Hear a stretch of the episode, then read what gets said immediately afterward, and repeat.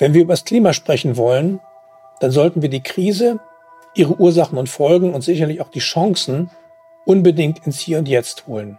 Es geht beim Klimawandel nicht um Eisbären, sondern um uns, unsere Familien, Freunde und Nachbarn.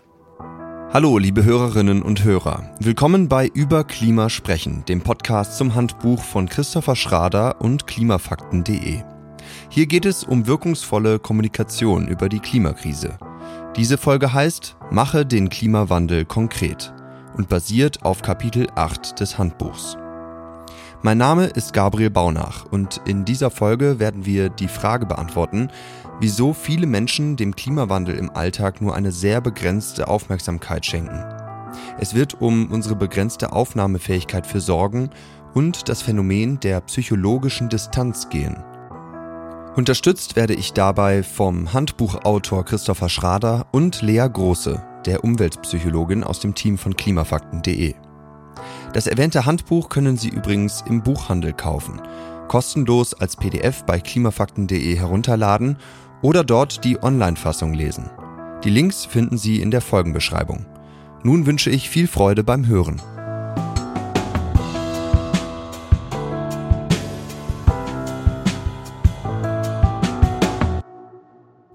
Spätestens seit den Hitze- und Dürresommern 2018 und 2019, der Flutkatastrophe im Ahrtal der Eifel 2021 und den alljährlichen Waldbränden in Südeuropa oder Südbrandenburg ist den meisten Menschen eigentlich klar, dass der Klimawandel uns alle betrifft. Eigentlich wissen und spüren wir anhand solcher Extremwetterereignisse, dass die Folgen der Erdüberhitzung längst nicht mehr Zukunftsmusik oder bloß Auswirkungen in fernen Ländern sind. Ja, eigentlich. Aber irgendwie schenken viele Menschen dem Klimawandel dann doch nur eine sehr begrenzte Aufmerksamkeit. Woran liegt das? Und wie kann man Menschen die Klimakrise mit wirkungsvoller Kommunikation bewusster machen? Das sind zwei zentrale Fragen, die wir in dieser Podcast-Folge behandeln wollen. Beginnen wir mit der ersten Frage. Wieso ist die Aufmerksamkeit vieler Menschen für das Klimaproblem so begrenzt? Einen wichtigen Erklärungsansatz bietet das Phänomen der psychologischen Distanz. Diese emotionale Distanz kann auf drei Weisen auftreten. Zeitlich, das heißt die Überzeugung, das Problem läge in der Zukunft, räumlich, also die Auswirkungen fänden weit weg statt, und sozial, das heißt es beträfe nicht mich oder meine Liebsten. Viele Menschen denken, dass die Klimarisiken sowohl ziemlich unsicher sind, als auch vor allem in der Zukunft liegen und geografisch weit entfernte Regionen betreffen, stellte bereits 2011 die Vereinigung US-amerikanischer Psychologinnen APA fest. Wenn sich Menschen die Risiken des Klimawandels auf eine dieser Weisen vom Leibe halten, dann verspricht das für die Psyche Entlastung. Man kann die Gefahr durch emotionale Distanz abtun. Der langfristige Nachteil ist selbstverständlich. Das Problem wird dadurch nicht gelöst, sondern immer größer und gefährlicher. Die Psychologie kennt mindestens zwei griffige Erklärungen für dieses sehr menschliche Verhalten, psychologische Distanz gegenüber der Klimakrise aufzubauen. Zum einen haben wir alle eine begrenzte Aufnahmefähigkeit für Sorgen. Auf Englisch heißt dieses 1991 von Patricia Linville und Gregory Fisher erforschte Phänomen Finite Pool of Worries. Es bedeutet, die Fähigkeit von Menschen, emotional belastenden Ereignissen Aufmerksamkeit zu schenken, ist endlich. Etliche Studien zeigen, dass Befragte einem Problem weniger Aufmerksamkeit schenken oder sich weniger Sorgen darum machen, wenn sich ihnen gerade ein anderes aufdrängt. Die zweite griffige Erklärung für das Phänomen der psychologischen Distanz ist das sogenannte Pain-Modell des Harvard-Psychologen Daniel Gilbert. Die Buchstaben P-A-I-N in Pain stehen für Personal, Abrupt, Immoral und Now. Auf Deutsch übersetzt persönlich, plötzlich, unmoralisch und jetzt oder akut. Bedrohungen müssen uns also persönlich betreffen, von Menschen ausgehen, die unmoralisch handeln, und die Auswirkungen müssen möglichst plötzlich und akut auftreten. Erst dann stufen Menschen eine Gefahr als relevant ein und reagieren darauf.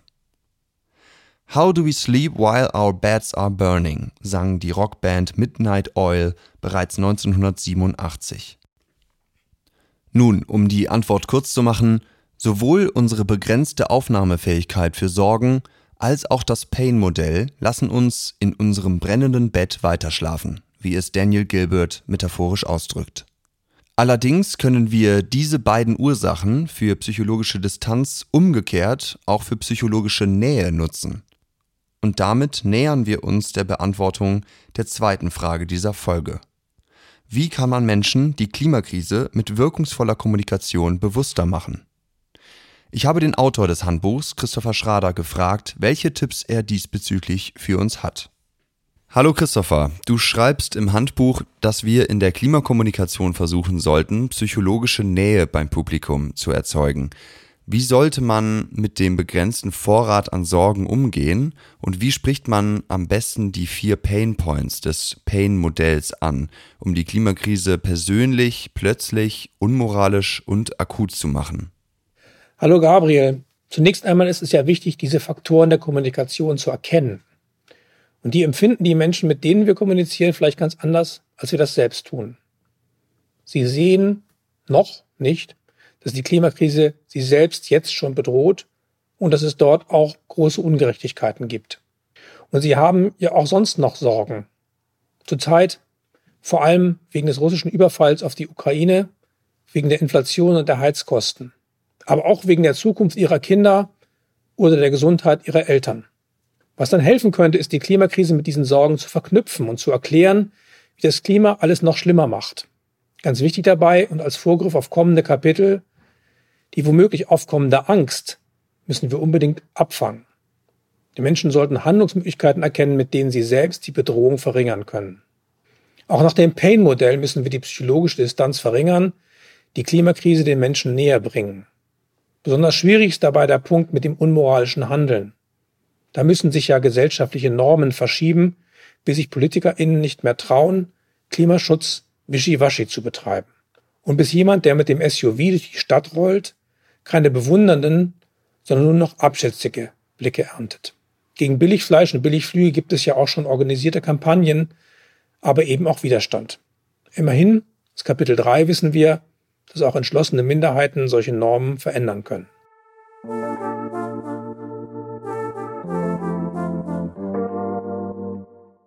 Zeit für ein Zwischenfazit. Wir sollten es auf keinen Fall zulassen, dass Menschen die Klimakrise für ein weit entferntes, zukünftiges, gar ungewisses Ereignis halten, denn dann werden sie eher nicht ins Handeln kommen. Der bequemen Haltung von Distanz sollten wir unbedingt etwas entgegensetzen. Zu psychologischer Nähe und Distanz, der Wahrnehmung des Klimawandels, zu den Einstellungen und der individuellen Handlungsbereitschaft wurde schon viel geforscht. Hier kommen einige zentrale Ratschläge aus der Wissenschaft, um Menschen die Klimakrise mittels effektiver Kommunikation bewusster zu machen. Erster Punkt. Ein wichtiger, aber oft übersehener Faktor ist die emotionale Nähe unseres Gegenübers oder Publikums zum Klimathema.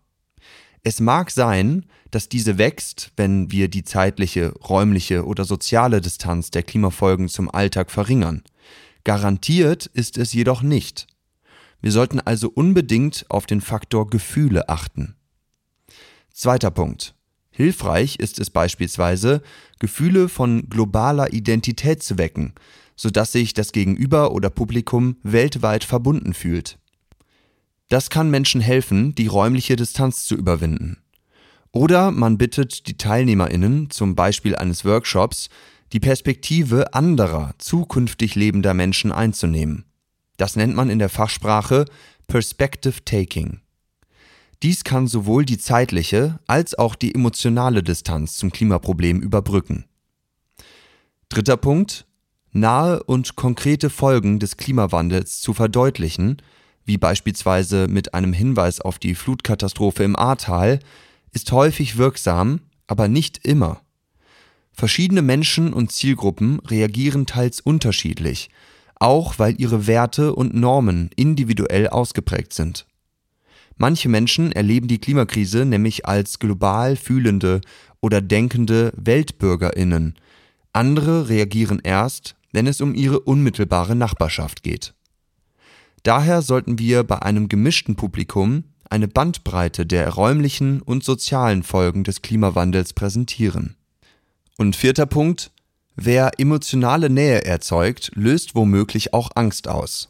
Klimaangst ist mittlerweile ein weit verbreitetes und zunehmendes Phänomen, vor allem bei jüngeren Menschen.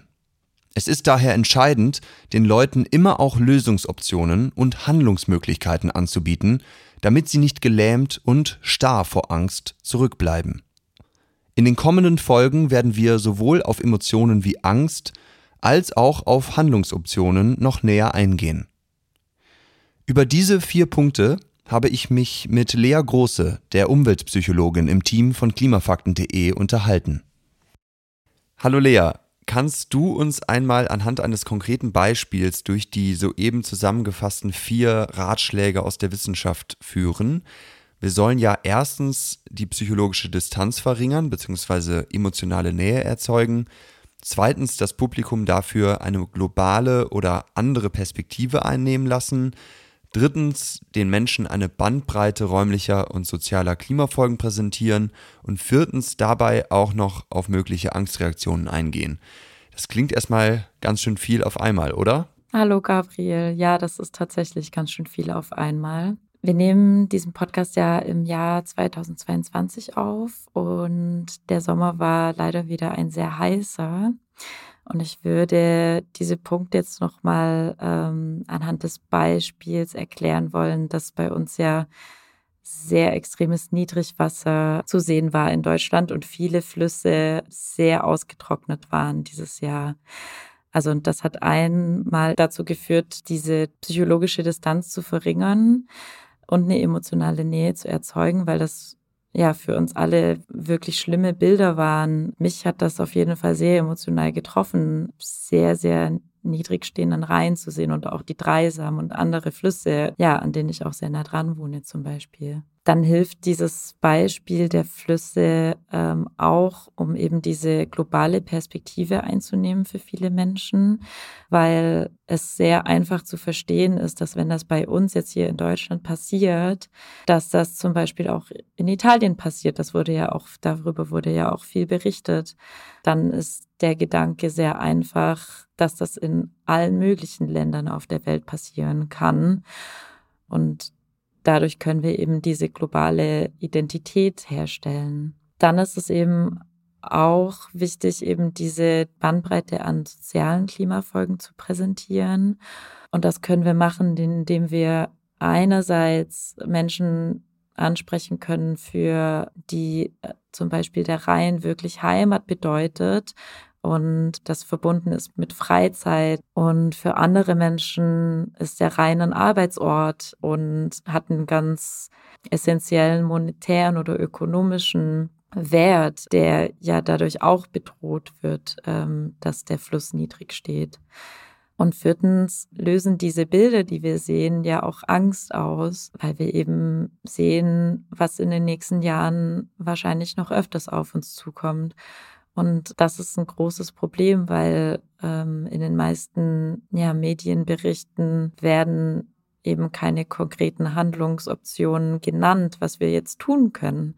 Und die gibt es zum Glück und darauf werden wir noch in Folge 9 und 10 genauer eingehen.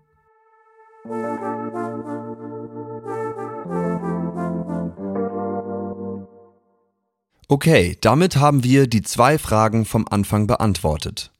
Wir denken an den Spruch, Übung macht den Meister oder die Meisterin.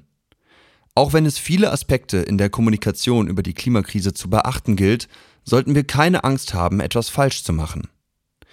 Die folgenden drei zentralen Erkenntnisse aus dieser Folge können Sie sich für Ihr nächstes Klimagespräch, einen Vortrag oder eine Kampagne merken und einfach loslegen und sie ausprobieren. Erstens, weil wir alle nur eine begrenzte Aufnahmefähigkeit für Sorgen haben und lange Zeit unsere Pain Points durch den Klimawandel nicht aktiviert wurden, schenken viele Menschen dem Klimaproblem nur eine sehr begrenzte Aufmerksamkeit. Wenn wir die Klimakrise hingegen als etwas persönlich Betreffendes, Plötzliches, Unmoralisches und Akutes beschreiben, können wir die psychologische Distanz verringern. Zweitens, psychologische Distanz zu verringern reicht alleine jedoch nicht aus, beziehungsweise ist nicht für jedermann oder jeder Frau gleichermaßen geeignet. Es muss emotionale Nähe entstehen.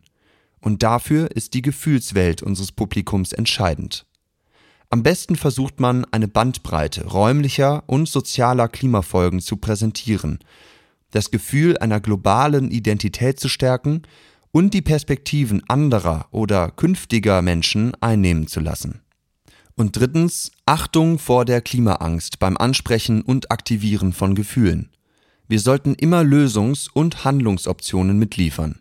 Und positiv bleiben, was die perfekte Überleitung zur kommenden Folge ist. Vielen Dank fürs Zuhören. Wenn Sie die neuen Podcast-Folgen nicht verpassen wollen, dann abonnieren Sie diesen Podcast am besten in Ihrer Podcast-App. Und hinterlassen Sie uns dort bitte eine Sternebewertung und einen Kommentar, wenn Sie uns unterstützen möchten. Ausführliches Feedback können Sie uns auch an die E-Mail-Adresse in der Podcast-Beschreibung schicken. Über den Newsletter halten wir Sie auch über sonstige Inhalte von klimafakten.de auf dem Laufenden. Die Links zur Anmeldung und zu den Handbuchkapiteln finden Sie in der Folgenbeschreibung. Bis zum nächsten Mal bei Über Klima sprechen.